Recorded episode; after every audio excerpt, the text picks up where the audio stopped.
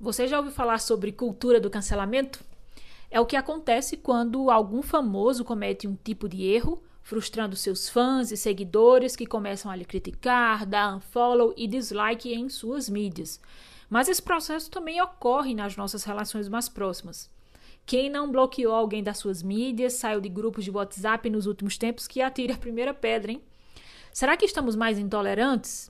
Até que ponto vale investir numa relação que nos causa frustrações na expectativa de que um dia ela mude. Hein? Qual o ponto certo, qual o momento certo para cancelar alguém na nossa vida e não cair num relacionamento abusivo que muitas vezes desemboca em episódios de violência doméstica? A cultura do cancelamento é um freio na masculinidade tóxica? Para conversar sobre tudo isso e muito mais, eu, Juliana Nóbrega e Mariana Tavares, falantes aqui do Nossa Fala, recebemos Lucas Mudo. Lucas é filósofo, professor e escritor e bateu um papo super descontraído, mas cheio de conteúdo com a gente.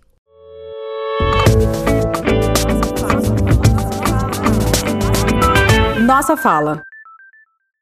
Com a presença do primeiro homem falando e se envolvendo com uma pauta feminista. Então, eu quero te agradecer, Lucas, pela sua disposição, antes da gente começar o nosso papo, de vir aqui para conversar, para se expor. Eu entendo que é um processo de exposição e que às vezes pode não, não ser muito confortável, mas quero te agradecer. Então, boas-vindas, Lucas. Mariana, que já é de casa. Então, quero agradecer. Lucas, como é que foi esse convite para você? Você hesitou em algum momento? Pensou que poderia ser difícil? Conta aí como é que foi. Olá a todos, agradeço a Juliana pelo convite. No primeiro momento eu, eu achei estranho, então tive um estranhamento, porque tendo em vista o conceito de lugar de fala, que já é bem é, de compreensão de todas as pessoas, não só na questão de gênero, mas também racial, de questões de classe, e por eu ser homem, branco, hétero, não me senti jus a estar no lugar de fala para falar algo que diz respeito às mulheres no momento eu tento fazer o esforço, não é algo natural, fazer, tô, estou aprendendo, estou no processo de formação, de escutar aquilo que muitas vezes eu reconheço que eu preciso me melhorar como pessoa, como homem, como ser humano, e obviamente isso fazer com que eu melhore como nas minhas relações interpessoais. É, não é a primeira vez que eu participo de um encontro desse, num outro momento eu e a Juliana já tivemos essa oportunidade, né, de um papo assim, é, então, é, enfim, tendo em vista que eu participo de um circuito na formação que eu tenho de filosofia, dando aula de sociologia, creio que isso me permite poder conversar, obviamente não aqui para ensinar algo, para falar, para ter uma, algum tipo de verdade, não, mas de ao menos de é, estar aberto para uma de um diálogo que eu possa, na verdade, aprender com quem eu estou tendo aqui uma interlocução. Então, teve esse estranhamento, mas ao mesmo tempo fico agradecido por esse convite, por essa confiança. Só queria fazer uma ponderação a respeito desse marco, porque isso, inclusive, fez parte das nossas conversas internas é, dentro do nossa fala. Isso faz muito parte da minha trajetória como feminista e como militante nessa área. Acho que é muito importante os momentos de discussão interna entre as mulheres para que a gente possa evoluir no conhecimento a respeito desse assunto, é, para que a gente possa amadurecer e, inclusive, trocar as nossas dores. Mas é, falar sobre feminismo com mulheres feministas é, é cômodo, vamos considerar, né? Então é importante que essa discussão atravesse essa barreira e que a gente possa levar essas discussões, inclusive uh, entre os homens que são parte uh, interessada nesse processo, são muito importantes nessa evolução. Você concorda, Mariana? Com certeza. Gente, é um prazer estar aqui. Grata, Juliana. É um prazer estar aqui conversando com o Lucas também. Eu sou Mariana Tavares de Mello, mais uma das falantes desse grupo maravilhoso. Então, discutir certas situações que se configuram como chagas, chagas do dia a dia, né? aquelas coisas que machucam e ficam ali de maneira meio que repetitiva, né? dentro de um ciclo vicioso, é uma coisa muito importante, porque aí, quando a gente sai dessa discussão, né? de, de só falar com aqueles que realmente concordam com o nosso ponto de vista, a gente consegue expandir o nosso ponto de vista através do contraponto do outro, né?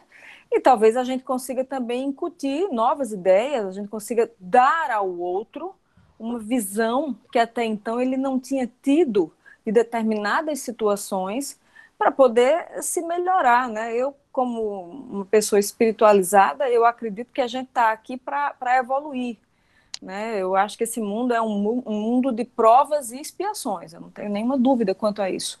Então, se a gente pode, digamos assim, evoluir e fazer com que o outro evolua junto com a gente, né? Isso é fantástico.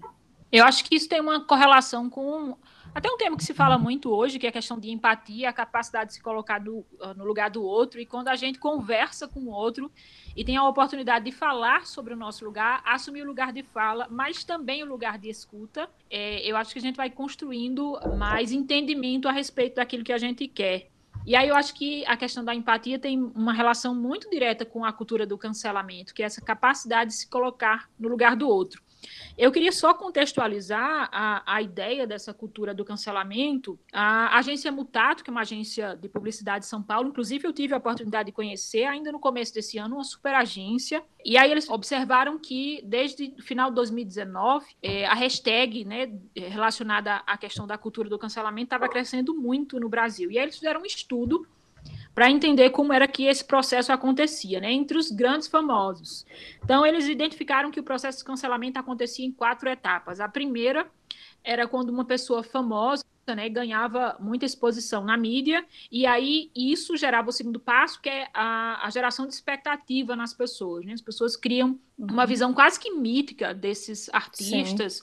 como se não fossem seres humanos comuns, e aí, uh, depois desse processo de criação de expectativa, esse indivíduo, como ser humano comum, comete algum tipo de falha, e é aí onde vem a frustração das expectativas e segue-se para o processo de cancelamento. Então, a gente viu isso acontecer com muitos artistas, uh, com muitas pessoas da mídia, e, mas eu acho que a gente talvez tenha visto muito mais isso acontecer nas nossas relações pessoais, é, depois desse momento de polarização, né? Muitas famílias se dividiram, muitos amigos e até colegas de trabalho é, tiveram dificuldade de manter a salubridade da relação em virtude da cultura do cancelamento. Olha, você não pensa mais, ou você vacilou em algum momento, e eu não quero mais conversar com você, eu não quero mais conviver com você, eu cancelei a sua amizade, a sua, a sua convivência da minha família, da minha, do meu ciclo de convivência. E aí eu quero fazer logo uma pergunta para deixar aqui para a gente começar a debater. Vocês acham que as pessoas estão mais intolerantes ou elas estão mais intoleráveis? As duas coisas. Então vamos lá. Partindo de dois pontos, né? A cultura do cancelamento, que revela em muitos momentos quão superficial têm sido os relacionamentos humanos né? E Zygmunt Bauman, que é um autor que eu particularmente gosto muito, ele maravilhoso, disso, não é? Ele fala disso com uma propriedade, com uma precisão muito grande. Quanto mais eu leio os livros dele, mais eu gosto. Então essa realidade líquida que a gente tem, o amor líquido, né? Tudo é, é tão fluido que chega a se evaporar assim, né? Num piscar de olhos. Então, essa superficialidade das relações, no sentido afetivo, tem, né, claro, né, reverberado de maneira muito forte nesse mundo da internet, etc. e tal. E depois, que é um mundo de mentiras, né? E aí lá vem Guy Debord com a sociedade do espetáculo, que a gente tem aqui uma sociedade onde a ilusão tomou o lugar da realidade. E a realidade, onde é que está? Não sei, talvez enterrada em algum lugar, mas o que a gente vê é muito mais a ilusão, a mentira, do que a realidade. E as pessoas querem comprar a ilusão, as pessoas querem comprar aquilo que é tão perfeito que não pode ser real. Então você vê muitas vezes celebridades, até mesmo pessoas assim na nossa convivência que não são célebres, mas têm uma preocupação tremenda com, com certas coisas voltadas para a aparência. Então as pessoas estão ali fazendo Photoshop naquela foto, ao ponto de você não conseguir reconhecer de tantos filtros. Você sabe como aquela pessoa é no dia a dia, mas na foto é uma coisa completamente diferente, uma, uma propaganda enganosa. Eu que sou do direito, né, direito do consumidor logo. Então, assim, propaganda enganosa é um negócio complicado, minha gente. É crime, né, de acordo com o ordenamento jurídico, mas é só o que a gente vê nesse mundo das relações superficiais. Então, além dessa superficialidade, além desse, dessa grande teia de mentiras, né, que grande parte do que a gente vê na internet são mentiras, a gente ainda tem uma outra questão no meio disso que é mais delicada. é que nesse processo de deseducação, nesse processo de inversão de valores, o que aconteceu foi que foi gerada uma geração completamente, eu diria que esvaziada da palavra inteligência na prática. São pessoas capazes das atitudes mais estúpidas, são pessoas que parecem que não entendem muito bem um limite que se chama respeito, respeito humano. Né? Daí que a empatia vai para o saco, porque se eu não tenho respeito humano pelo meu vizinho, eu não posso falar de empatia. E dessa maneira, a gente tem um mundo, um Brasil, né, nas atuais circunstâncias, tão bizarro. Eu fico assim pensando, como é que eu explicaria para uma pessoa que nasceu né, em 2005, vamos imaginar, o Brasil de 2020? desafio aí para os professores de história, para você, viu, Lucas, que é professor Para você, Lucas, e também para os psicólogos, porque haja dinheiro, vai ser preciso gastar muito em terapia. Lucas, você como filósofo de formação, mas professor de, sociologia, a gente falou aí em Bauman, não sei se você está querendo fazer algum comentário sobre isso, acho que você curte essa literatura também. O que é que você acha? As pessoas estão mais intolerantes ou intoleráveis, ou as duas coisas? É, eu acho que a pontuação da, da, Mariana foi muito pertinente. Ela cita o Zygmunt Bauman das relações é, líquidas, né, da fragilidade. Eu vou dar alguns exemplos que recentemente aconteceram no cenário nacional, no Brasil, principalmente essa bipolaridade política, né? É, e vou, eu me pautei aqui com exemplos de mulheres para poder ter melhor exemplificação dos fatos, né? A Anitta, por exemplo, a cantora Anitta, ela tem um grupo de seguidores muito grande. Ela tem, estou olhando aqui no Instagram no momento, ela tem quase 48 milhões de seguidores, né? E no mês passado, ela convidou a Gabriele Prioli, que é uma comunicadora, né? ela, ela é advogada, tem mestrado na área do direito pela USP, estudou muito a respeito do impacto das drogas, enfim, e ela é uma, ela se tornou uma jornalista, trabalha na CNN. E a Gabriele Piroli tem feito um trabalho importante para atualizar as informações no âmbito político, com consistência documentado, enfim, é, tendo cuidado de desmistificar certos fake news. E a Anitta fez algo interessante, nobre, pois ela contactou com a Gabriele Prioli para falar no seu canal no YouTube e no, no Instagram, tendo em vista que a Gabriele pode, pode dar uma aula de política. Entretanto, é, várias pessoas acabou tendo acesso, depois que foi gravado esse vídeo, a fake news, ou seja, a recortes de falas da Anitta como se ela estivesse dando aula de política, mas não foi o caso que aconteceu. A Anitta convidou a Gabriele Prioli, que é especialista no caso, para poder explicar como funciona o executivo, como que funciona o, o legislativo, o judiciário, tendo em vista o que é desejo de alguns de fechar o, STF, e criaram fake news para difamar a, aquilo que estava sendo é, ensinado no canal através da Gabriele Prioli. Colocou como se fosse a Anitta, é, como se fosse a pessoa que estivesse ensinando algo para o público. Então, essas deturpações pode ter gerado, por exemplo, exclusão da, da, da figura da Anitta. É, isso, eu acredito que um dos possíveis cancelamentos é, tem várias razões. Uma delas é esse relacionamento é, líquido, como a Mariana salientou, citando Zygmunt Bauman. Mas também há uma produção de fake news, que torna isso é, de uma forma caluniosa as pessoas que acabam é, sendo excluídas no, no hall de contatos, né? Entretanto, o cancelamento antes de existir rede social por meio de tecnologia, a gente pode, pode salientar que existe um ditado alemão que onde há 10 pessoas numa mesa e um nazista chega e senta e nenhuma pessoa se levanta, então existem 11 nazistas na mesa. Então existe essa situação delicada também, é, dessa tolerância. Um filósofo, Karl Popper, ele, ele fala do paradoxo da democracia. As pessoas é, a tolerância ela tem um limite. E esse limite da tolerância é, por exemplo, o discurso de ódio. Perfeito. Nós temos aí situações do gabinete da fake news, chamado gabinete de ódio, discursos racistas, discursos misóginos, discursos homofóbicos. E essa situação, ela é delicado é, que isso tenha voz de uma maneira que possa ser tolerado, compreende? Uhum. Isso acaba acarretando que as pessoas que de repente seguiam alguém que acaba pronunciando com esse teor racista, homofóbico, misógino, algo do tipo, ela vai consequentemente perder é, algum tipo de seguidor que obviamente não compactua com esse tipo de chavão, desde que não seja calúnia, né, é injustiça. Uhum. Então, é, então existe um limite. Não, é preciso lembrar que não é imoral deixar de seguir alguém, não é imoral cancelar. É, isso uma compreende. Então é uma situação muito delicada. A gente pode entrar em detalhes sobre relacionamentos tóxicos. A gente acaba se distanciando daquelas pessoas que de alguma maneira nos machucou, enfim, que nos é, violou algum tipo de saúde, de sanidade mental. Então existe uma situação delicada quando quando for olhar caso por caso.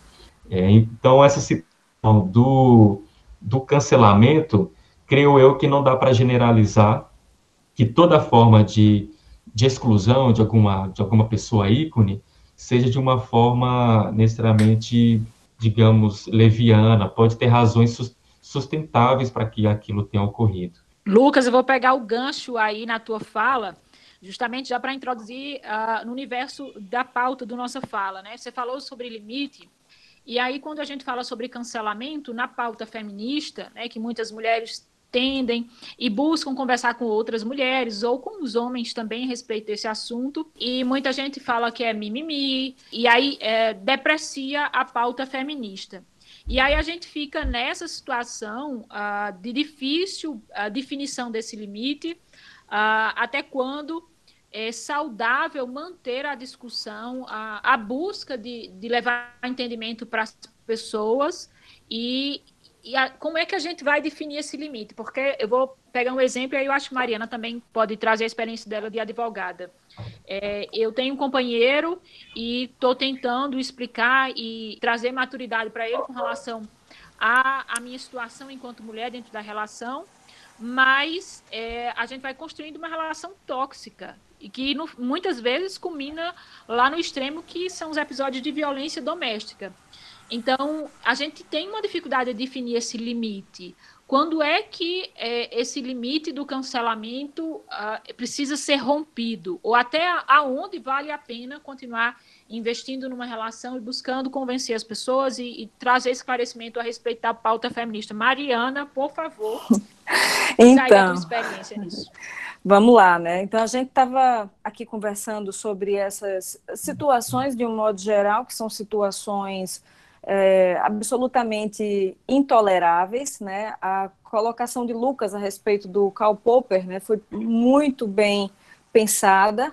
É, além de Popper, eu poderia citar o poeta Mayakovsky, que é um poeta russo que eu amo de paixão, e Mayakovsky, ele fala da, de, num dos seus poemas que num dia eles entraram no jardim, pisotearam as flores, eu não fiz nada. No outro dia eles entraram e mataram o cão, eu não fiz nada. No outro dia eles entraram na casa e roubaram a minha voz, trucidaram a minha família e eu já não podia mais fazer nada.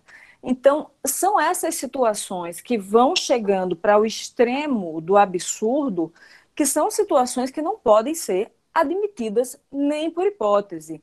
A gente está falando aqui da questão da, da, das fake news, né? A gente estava falando, pelo menos no primeiro momento, onde pessoas tiveram suas vidas absolutamente denegridas, as suas vidas maculadas, a sua imagem totalmente, digamos assim, desconstruída perante várias pessoas através de mentiras, de calúnias, de injúrias. Então, tudo isso, minha gente, se configura como um verdadeiro concurso de crimes. Então, assim, eu estou falando, falando como advogada, né? Mas é o que eu sou. Então, dentro desse concurso de crimes, você tem um verdadeiro aglomerado de crimes, de atos que burlam a legislação, de atos que são profundamente abusivos contra o outro e vão deixar uma marca, quer seja física, psicológica, emocional, financeira, enfim, o dano está feito. E uma vez produzido o dano, aí é uma coisa que eu falo para as vítimas: a vítima não tem que ter vergonha, porque eu percebo que muitas vezes a, a vítima fica morta de vergonha. A morta de vergonha porque se foi o abusador, se foi o agressor, que te colocou nessa situação, né? Então é uma coisa que também tem que ser revista. Então, nesse universo de cancelamentos, né, e de fake news e relacionamentos tóxicos, a gente tem que realmente, digamos assim, barrar tudo aquilo que vem para nos brutalizar de alguma forma, para nos violar de alguma forma. É fato que desde que elegeram um representante da extrema direita brasileira, a violência contra as mulheres tem crescido, por mais que o governo não queira trazer à tona os dados, os números que são verídicos, afinal de contas, assim, números, quando bem colocados, eles não mentem. Agora, quando manipulados, aí é outra história. Então, daí. Fora que... os casos que não estão registrados, né? Porque há de convir, aí eu digo com experiência de causa própria, é, muitos dos mecanismos de defesa da, da mulher não estão preparados para receber. Pois e é. aí muitas mulheres é, acabam não denunciando uh, por falta de apoio do Estado. E aí é quando o Estado comete a violência Justamente. doméstica, né? Porque ele perpetra e ele permite. Justamente. E olha que alguns avanços são consideráveis e a gente deve mencioná-los aqui. Uh, no sentido das medidas protetivas, por exemplo, quando uma mulher tem um companheiro que é um agressor e ela vai na delegacia da mulher, porque ela sofreu violência, violência que chegou ao nível físico, e ela faz lá né, a denúncia, e ela, evidentemente, vai para o IML fazer aquele exame de corpo de delito, e a partir daí vai ser gerada uma ação penal pública incondicionada.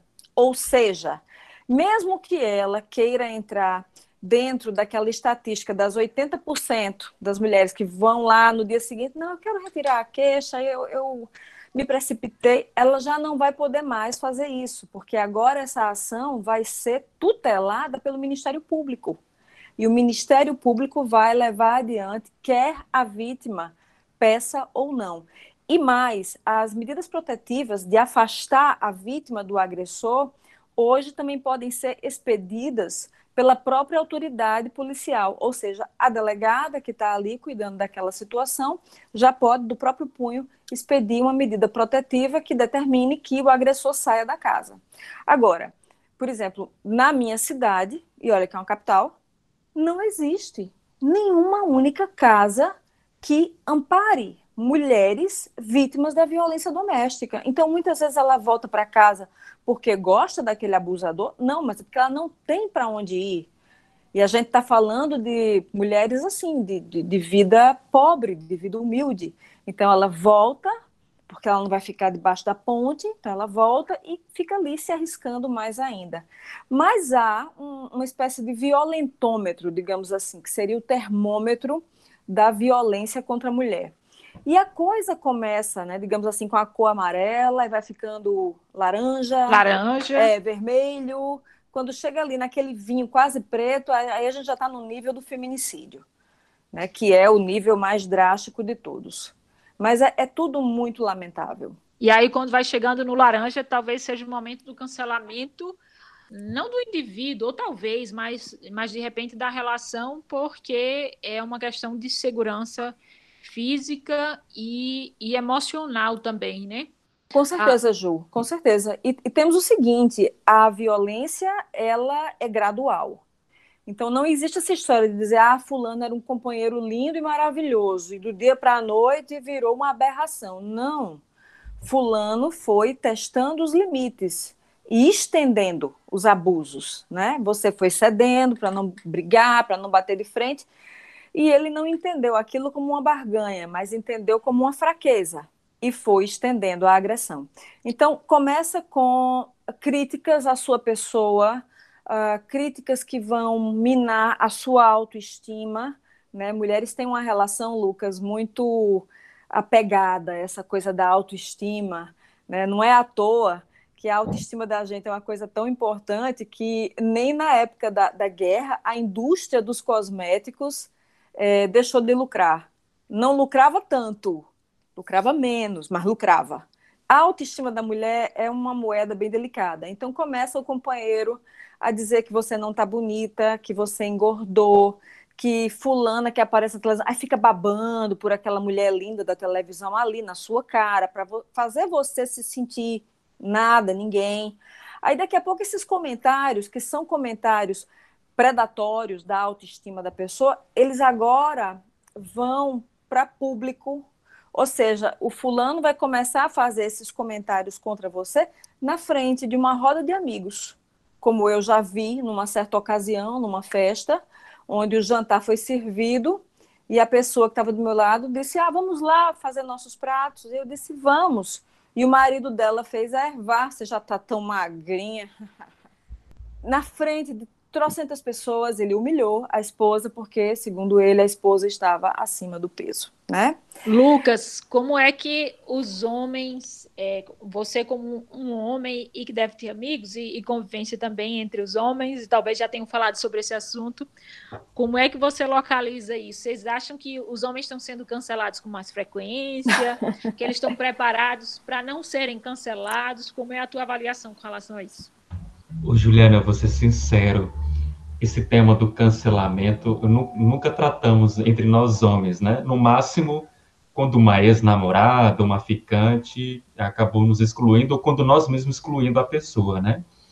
É, mas eu acredito, falando sobre homem, eu acho que não sei se pode ser uma contribuição, na América Latina não há dúvida de que há muito machismo, né? Muito. Eu não tenho dados, né, sociológicos específicos para comparar país de país, mas é claro, falando da América Latina, especificamente do Brasil, o machismo é estrutural. Então, entretanto, é, eu vejo em algumas cidades, citando Brasília, por exemplo, é, obviamente é, é, pouco, falta muito a ser feito. É, no momento atual, não sei como que está acontecendo devido à pandemia, mas nos últimos dois, três anos, era frequente acontecer rodas de homens. É, sei que acontecia no plano piloto rodas de homens negros, inclusive, só entre eles, negros, para falar sobre suas pautas raciais, ou como homem negro, e também entre homens de forma, de forma geral. Eu acho que esse pequeno movimento, que ainda está, ainda é uma semente, né, ainda falta muito a ser feito, ela pode ser que futuras gerações comecem a pegar esse fruto. É delicado, porque ainda a nossa geração, as mulheres de hoje, sofrem com essas violências já descritas pela Mariana e que são injustas. Eu espero que a esperança que eu tenha de que os futuros homens, é, tendo esses, essa formação educacional melhor é, abordados sobre como lidar com o outro, com o próximo, possa realmente ser efetivado. Então, esse pequeno uhum. detalhe dos homens se encontrando e falando a sua masculinidade tóxica, né, é isso que vai gerar o, essa situação. Eu acredito que essa roda de homens pode ser o pequeno início para poder evitar esse tipo de situação dos homens é, serem tão tóxicos como a gente costuma ser. É, e esses, esses detalhes que a Mariana contou, que são, enfim, é, é trágicos, né? Mas muitas vezes eu já me peguei sendo tóxico, então, não nesse teor delicado como foi descrito, mas a, a, entre nós homens, né? A forma hum. que fala pra, das mulheres nas rodas entre nós. Eu acho que esse é um ponto importante a ser observado. Pode ser que nós homens, por um certo conhecimento de lei, de, ou seja, não é aceito, compreende o que eu quero dizer? É, mas, assim, entre nós homens ainda permanecem certos comentários que muitas vezes eu me pego, seja numa piada, seja num tom de falar da maneira que, com quem você ficou, com quem você já namorou, tornando aquela pessoa é, objetificada, pejorativa. Acho que isso ainda tem que ser muito melhorado entre nós homens, né? Você acha importante, então, que as mulheres ou as pessoas, enfim, que tenham uh, mais mais tato para identificar um comportamento tóxico ou outro, lhe alertem enquanto homem. Lucas, não, não foi muito legal, esse comportamento é um comportamento tóxico, machista. Como é que você recebe alguma crítica ou alguma indicação dessa natureza? Eu creio assim, é, você falou, você fez uma pergunta pessoal, né? Sim. Pensando, eu creio que é importante que a mulher faça, não só a mulher, qualquer pessoa que seja, né, que esteja próximo da situação. Eu acredito que é necessário fazer observação, é, principalmente uma, lógico, quando a pessoa é mais próxima dela. Eu acredito também que a, a forma como se aborda essa situação possa, possa conseguir o êxito de como o homem está sendo tóxico, né? Enfim, é uma situação muito triste, né? porque é uma quebra de privilégios, né? E é óbvio que para ninguém, aí eu falo também na minha condição de mulher hétero e branca, que muitas vezes nossos privilégios são questionados e a gente às vezes não tem consciência deles, mas quebrá-los é desconfortável. Desconfortável para a gente reconstruir os pensamentos, mas desconfortável também para a gente abandonar os nossos privilégios. E aí a condição de homem é, dentro de uma sociedade que busca construir uma relação mais equivalente com os gêneros e não só com as mulheres, né, mas com todos os gêneros, as pessoas trans, não binárias e enfim a diversidade de gêneros que a gente pode é, ter. É, eu acredito que tenha essa dificuldade. O primeiro choque é com a, a, realidade. Eu não tinha pensado que este comportamento era machista, não tinha pensado dessa forma. E aí o segundo passo que é para sair desse privilégio e abandonar um outro comportamento mais menos machista ou não machista, né, digamos assim. É, agora tem uma coisa que assim Lucas falou e, e é muito correta, é que há certas questões que são muito embrionárias dentro da gente, né, Juliana? Então a gente tem que fazer um esforço extra para sair realmente dessa posição de privilégio. A posição de privilégio é confortável, não sejamos hipócritas aqui. Então a gente tem que fazer um esforço adicional para quebrar, né, coisas que até algum tempo eram tidas como normais, mas não são normais, não são mais aceitáveis. Aliás, nunca foram. Apenas assim, uma repactuação de direitos está sendo travada nesse momento, né? O direito tem que existir no sentido de acompanhar a evolução da sociedade. A sociedade não tem que estar tá ali presa ao direito como se o direito fosse uma rainha despótica absolutamente autoritária determinando isso e aquilo. Não, é o contrário. É a sociedade que vai mudando e o direito vai se ajustando, no sentido de permitir o reconhecimento de direitos que antes não eram claramente enxergados e no sentido de coibir certos absurdos que alguns indivíduos, eu vou ser gentil boazinha aqui, sem noção, querem implantar.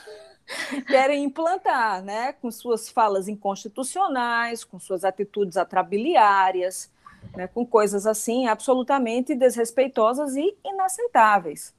Então, a coisa vai pelo lado, né, assim, de, de diversas lutas.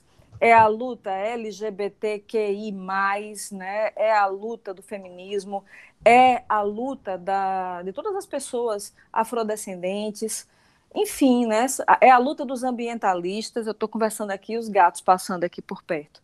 São cinco em um apartamento. É a, o home office, né? Total, total. Frida, minha cachorra, está dormindo, graças a Deus, mas ela também costuma me atormentar. Então é isso, é uma releitura muito grande que tem que ser feita. E eu digo uma coisa, assim, as mamães precisam ficar muito atentas na criação dos seus filhinhos, porque muitas vezes esse machismo é colocado na vida deles, né, dos homens, através de uma mãe que acha que está sendo a melhor mãe do mundo. Eu não duvido das intenções dela, mas ela está ensinando coisas erradas. Ela acha que a mulher que vai casar com o filho dela vai ter que se curvar num fogão para fazer comida, para lavar roupa, para limpar o chão. E não necessariamente, se essa mulher não quer fazer isso, é direito dela, até mesmo porque nós estamos no mercado de trabalho numa luta imensa né, para garantirmos uma coisa que está cada vez mais difícil, que se chama o sustento, uma carreira, né, toda uma história de vida traçada por aí. Então, realmente não dá para a sogra chegar na casa da nora, digamos assim, passando o dedo no móvel para ver se está com poeira ou não. Para ver se ela é uma mulher tão boa quanto se espera, né? Esse tipo de coisa constrói ideias erradíssimas e é esse tipo de coisa que vai dar a esse homem a ideia de julgo sobre aquela mulher, a ideia de propriedade. Então, se por acaso aquela mulher decide dizer não, agora quem não quer sou eu, ele vai se sentir o mais ofendido, o mais injustiçado e vai se sentir no direito de ofendê-la com as palavras mais grosseiras, as palavras mais, enfim, né, ferinas vai se sentindo o direito de ameaçá-la, e ameaça é crime, né, tal como injúria é crime. uh, vai se sentir no direito de quebrar coisas dela. Isso também é um sinal que aí já, a gente já parte para a faixa laranja do violentômetro, quando o cara começa a entrar nessa competição né, de ter inveja da mulher, de sabotar a mulher. Isso acontece muito. E aí, quando a situação já descamba realmente assim para aquele empurrão, para uma postura que é fisicamente mais ameaçadora, então aí a gente já está partindo para lesão corporal, né? Sem falar no dano moral que vai ficar, né? E haja terapia. Então são Essa coisas... tua fala, Mariana, me, me trouxe uma, um pensamento aqui bem importante que eu acho que é muito interessante a gente definir. Eventualmente alguém me pergunta alguma coisa sobre isso e eu gosto sempre de explicar. Existem dois tipos de pessoas. Existem as pessoas machistas, que são aquelas que efetivamente acreditam que existe uma hierarquia e uma, uma superioridade do homem sobre a mulher. E existem pessoas que adotam comportamentos machistas. Essas pessoas não acreditam no machismo, elas acreditam numa igualdade entre homens e mulheres. Uhum. Entretanto, em função da questão estrutural e da normalização de determinados comportamentos machistas, essa pessoa acaba reproduzindo comportamentos machistas. E aí eu me lembro você falando a questão da sogra, e é, eu acredito que a sogra, muitas vezes, acaba reproduzindo um comportamento machista em, em função dessa guerra entre as mulheres, né, para que uma seja melhor do que a outra e que a mãe, a, a, a esposa, nunca supere o papel da mãe na relação entre as mulheres. E aí eu sei que Lucas, eu sei porque eu Lucas é um escritor. Depois, no final, eu queria que você falasse sobre o seu livro, Lucas, mas eu já li a, o livro do Lucas. E logo nos primeiros capítulos eu me emocionei bastante, porque Lucas fala sobre o papel das mulheres na vida dele. Não sei se ele fez com essa intenção, mas o meu olhar automaticamente enxergou que ele teve é, muitas referências femininas na vida dele, e talvez isso tenha feito com que, que, ele não tiver, não fosse um homem machista e, e, como ele disse, talvez em algum momento reproduzir um comportamento machista. Mas você tem muitas mulheres, Lucas, na sua vida. Você uh, teve uma educação que propiciou com que você não fosse um homem machista? Pergunta delicada, viu? Na verdade, eu acho que tive uma formação que me propiciou a ser machista em vários momentos, ser sincero, né? É mesmo? É, porque, bom, eu não tive pai, Inclusive, o meu livro, que se chama Abandono, que você comentou agora, fala em relação de um, de um protagonista. O livro é ficcional, é romance, né, é literatura, mas, em certa medida, é, faz parte de algumas vivências que eu passei. Então, assim como o personagem do livro, eu não tive pai. Então, eu fui cuidado por minha mãe e duas tias, né? E desde a minha infância até uma parte da adolescência, nunca arrumei casa. Nunca levei prato, nunca aprendi a cozinhar. Eu só fui ter esse tipo de, digamos, empreendimento porque eu saí de casa cedo, né? Morei com um tio militar, ele também tem uma postura, digamos, machista, mas, é, mas por ironia, ele, ele que me ensinou a organizar uma casa, porque por, devido a essa formação militar dele, acordar cedo, ser disciplinado, então era por uma questão de outros valores, né? E então eu acabei aprendendo por ter saído de casa, por ter vários momentos da vida ter morado sozinho, morado com tio, morado em república, eu tive que aprender a me organizar dentro de um lar é, nessa circunstância. Mas se eu nunca tivesse saído de casa, é, provavelmente eu não teria aprendido com a minha mãe, compreende? É, obviamente eu tenho muito carinho por ela, ela tem maior amor comigo, mas esses valores assim, não por maldade dela, né? Ela, ela hum. tem as suas limitações. É, ela não teve oportunidade de ser escolarizada, enfim, são outros contextos. Mas, assim, eu, penso, fiz uma pergunta pessoal, eu não aprendi, assim, dentro do seu familiar, essas pautas, não. Eu aprendi muito na formação acadêmica, conversando com mulheres, com pessoas dentro do movimento LGBT, que também me apresentaram necessidade de eu me desconstruir. E eu acho que eu aprendi muito mais, assim, então, vários degraus de, de, de, trajetória da vida. Foi com meus namoros, né? Não nesse quesito de limpar a casa, porque isso já tinha aprendido, mas é, de como lidar com conflito com mulheres, né? Então, uhum. tem situações que eu não sabia lidar com algumas chateações, né? É, foi com os namoros, com términos de namoros, que eu aprendi a lidar melhor, digamos, procurar uma, um autoconhecimento, né? Então, haja terapia também. Então, eu acho que o ser humano, não só mulheres, homens também, principalmente, tem que buscar apoio psicológico, né? me parece que as mulheres é quem mais buscam esse tipo de recurso, de, de terapia, de psicoterapia, até de casais. Mas eu acredito que os homens precisam muito é, aumentar, largar essa perspectiva, poder expandir a consciência de autoconhecimento. Mas terapia... eu acho que isso tem uma, uma correlação muito forte com a questão da masculinidade tóxica, né? Porque as mulheres são imbuídas há uma vida inteira a, a serem mais empáticas, mais cuidadoras, e os homens são toda uma vida construídos para não chorar, para não terem emoção. Então, isso também constrói uma lógica de masculinidade tóxica. Não sei, Lucas, se foi o teu caso, talvez seja até um aspecto para reflexão aí, é, talvez você não tenha sido literalmente educado nesse sentido, mas viver a vivência da sua mãe e da sua, da, das mulheres com quem você cresceu e olhar para essa relação de forma empática, inclusive a, na, na situação do seu pai, como você falou, talvez tenham te predisposto a construir uma sensibilidade para ter mais empatia com relação à condição da mulher. É, então, eu creio assim, eu me sinto privilegiado, digamos, porque eu tive a oportunidade de viver em vários ambientes, né? Além de morar com a minha mãe, morei com o tio, morei em seminário, você vai vendo vários ângulos diferentes, às vezes os mesmos fenômenos, né? Você vai desconstruindo valores. E no caso da mulher, o que me vem à mente, assim, existem estruturas, assim, tem vários aspectos, né? E longe de mim é, querer fazer juízo de valor sobre religião, acho que a espiritualidade é um fenômeno importante, mas dependendo de como essa religião é expressa na sua estrutura social, há muito conservadorismo que faz a manutenção disso, desse papel da mulher num espaço que aparentemente é sagrado, mas só faz uhum. ela ser uma, cada vez mais submissa. Então, e com, e com citações bíblicas, inclusive, para uso uhum. de poder político.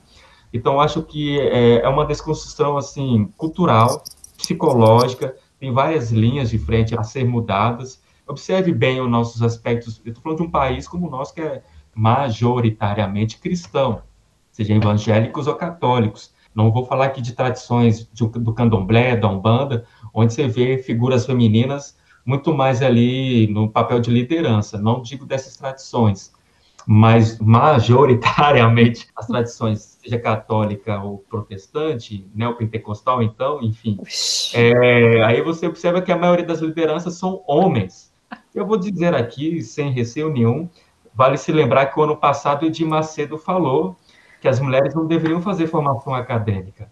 A então, filha imagine... dele, né? Referindo-se à filha Isso, dele. Então, imagine um, uma pessoa como ele, que tem um certo grau de Formador impacto de opinião, né? Formador de opinião, é dono de televisão. Infelizmente. Infelizmente. Então, assim, ele tem um impacto no seu discurso para uma porcentagem muito alta de pessoas, inclusive muitas dessas, desses frequentadores são mulheres. Sim. Então, imagine como isso é, olha o efeito dominal disso tudo.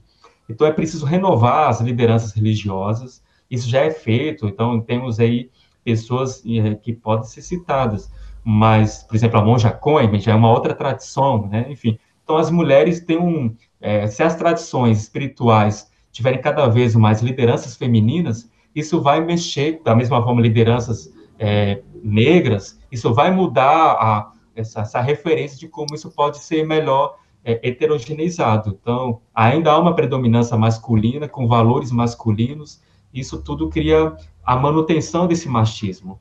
É, com então, certeza. É, e Esse é mulheres... é tema para um outro podcast, viu? Dá muita, é. muita história, porque assim, eu vou me lembrando das coisas enquanto vocês vão falando, e assim, das referências religiosas ah, pelo menos aqui eu não sou especialista em religião, um tema que me interessa muito, mas não sou especialista. Mas a única religião que tem a mulher no centro é a bruxaria, né?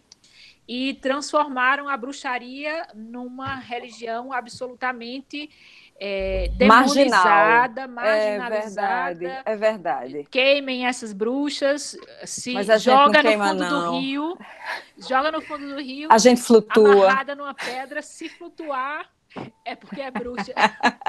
Às é vezes, acreditável, né? Às vezes eu tenho a impressão que as bruxas que foram queimadas estão se reencarnando. Sim, sim. E elas estão pegando os poderes necessários aí para poder realmente, é, se não foi possível transformar lá atrás, vai ser transformado. Pode ser que não seja a nossa geração ver essa transformação. A intolerância quem, ainda é muito grande. É, né? Mas quem sabe os nossos. É, a terceira geração que virá por aí, né, os, os tataranetos, bisnetos, enfim, caso... Eu acho que antes, Lucas, eu, é. eu olho com uma certa esperança, porque quanto mais a gente discute certos quesitos ofensivos, digamos assim, dentro do universo, ofensivos contra as mulheres, é, a gente pensa na religião como uma libertação. E se você tem uma religião que o centro dessa religião é a deusa, o Deus vem depois. A deusa é ela quem chega em primeiro lugar, dominando tudo. Então aí já está essa questão do sagrado feminino, né? através da fertilidade, através das habilidades que as mulheres têm, né? numa percepção talvez um pouco mais acurada, sem querer diminuir vocês homens em nada, né? de forma nenhuma, mas Uh, o fato da gente ter uma religião, no caso a religião Wicca, que é uma religião que coloca a mulher no centro da sua importância é algo muito, muito positivo para que se quebre o velho padrão de dominação. Mas ainda assim, uh, as intolerâncias ocorrem. Semana passada mesmo eu fui fazer uma oferenda e eu estava colocando né, uma oferenda para uma deusa minha que recebe na encruzilhada. E passou uma mulher obviamente sem máscara, né? Ainda gritou: sangue de Cristo tem poder! Meu Deus! vai curar a tua sarna no inferno, cão? Eu disse umas coisas assim, sabe? Eu, eu tenho desaforo, eu digo. Então. Lembra-se que Jesus era curandeiro, né? Pois olha, até parece que Deus vai estar incomodado com esta bruxa que está aqui colocando né, um bolo, servindo com um vinho tinto, coisa e tal. Pelo amor de Deus, deixa de ser idiota, né? Que Deus é algo muito maior e ele não vai estar olhando para isso. Inclusive é. que a, a, a, Bíblia aí retrata, né, que em muitos momentos Jesus foi é, acusado de bruxo, né? Porque Sim. pegou a areia ali e curou os olhos dos cegos, mas ele utilizava muitos elementos da natureza para promover as suas curas. Transformou água em vinho. Isso mesmo. Então, Na cidade processos... de Sidon, no Líbano, e a minha família de pai é libanesa. Pois é. Gente, eu estou adorando esse papo. Por mim, a gente continuava conversando mais e mais horas, mas vamos chegando ao final do nosso podcast. E aí eu já convido aos ouvintes do Nossa Fala, aos seguidores do Nossa Fala, para mandarem suas impressões a respeito desse fato, mandarem desse papo, né? Mandarem é, temas e sugestão de temas para a gente continuar conversando. E aí abro espaço para Mariana fazer suas últimas uh, considerações, Mariana que é de casa, e por fim deixo o Lucas aí para fazer suas últimas considerações e quem sabe deixar um papo aí para os homens que também seguem e acompanham a nossa fala. Então eu quero agradecer a você, Juliana, quero agradecer a Lucas, quero agradecer a nossa fala, quero agradecer a cada uma das pessoas que nos acompanha, quero dizer que essas pessoas são todas muito importantes para nós. Né? Você que nos acompanha, chama um amigo, uma amiga para conhecer o nosso trabalho né? e compartilhar, eu digo sempre, conteúdos diferentes para gente inteligente. Porque dessa maneira a gente vai ampliando as ideias, e quando as ideias são ampliadas, as boas ideias são ampliadas, o universo se ilumina. É isso aí, Lucas. E aí, que palavras você queria deixar aí para quem está nos acompanhando? Quero reforçar o agradecimento a nossa fala, a Juliana, a Mariana, pelas belas considerações. É, a situação que eu me encontro, cada vez mais eu fico assim, digamos, até tímido, porque, enfim, é uma situação como homem falando, né? Estou aprendendo. É, e eu agradeço muito pela confiança desse bate-papo, foi interessante.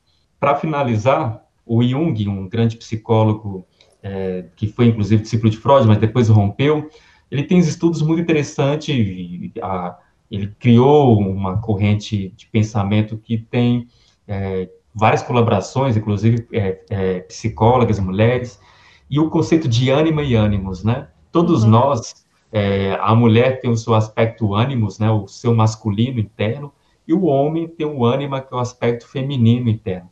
E muitas vezes o entendimento que se tem dentro dessa abordagem psicológica é, é que o homem que lida mal com as mulheres essa masculinidade tóxica, é porque no fundo, no fundo, ele não soube conciliar com esse aspecto feminino interior. Agora há pouco foi falado dessa situação da sensibilidade, não é necessariamente da mulher, mas esse aspecto que da qual é considerado culturalmente da mulher e o homem é de todos nós, é da condição humana.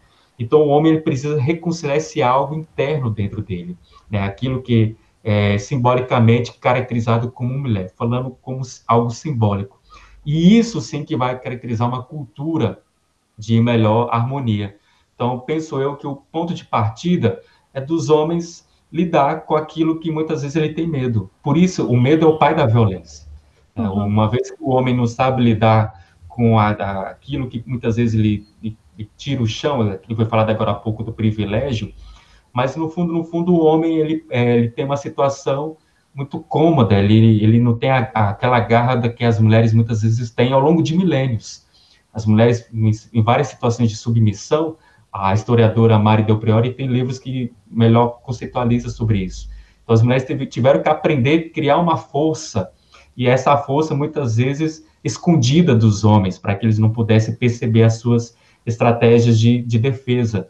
E essa força que já está aí com as mulheres hoje muito mais, cada vez mais reforçando, é, é, mudando, modelando melhor a sociedade para uma cultura de paz, os homens acabam usando da violência exatamente pelo medo. Não sei se fica claro.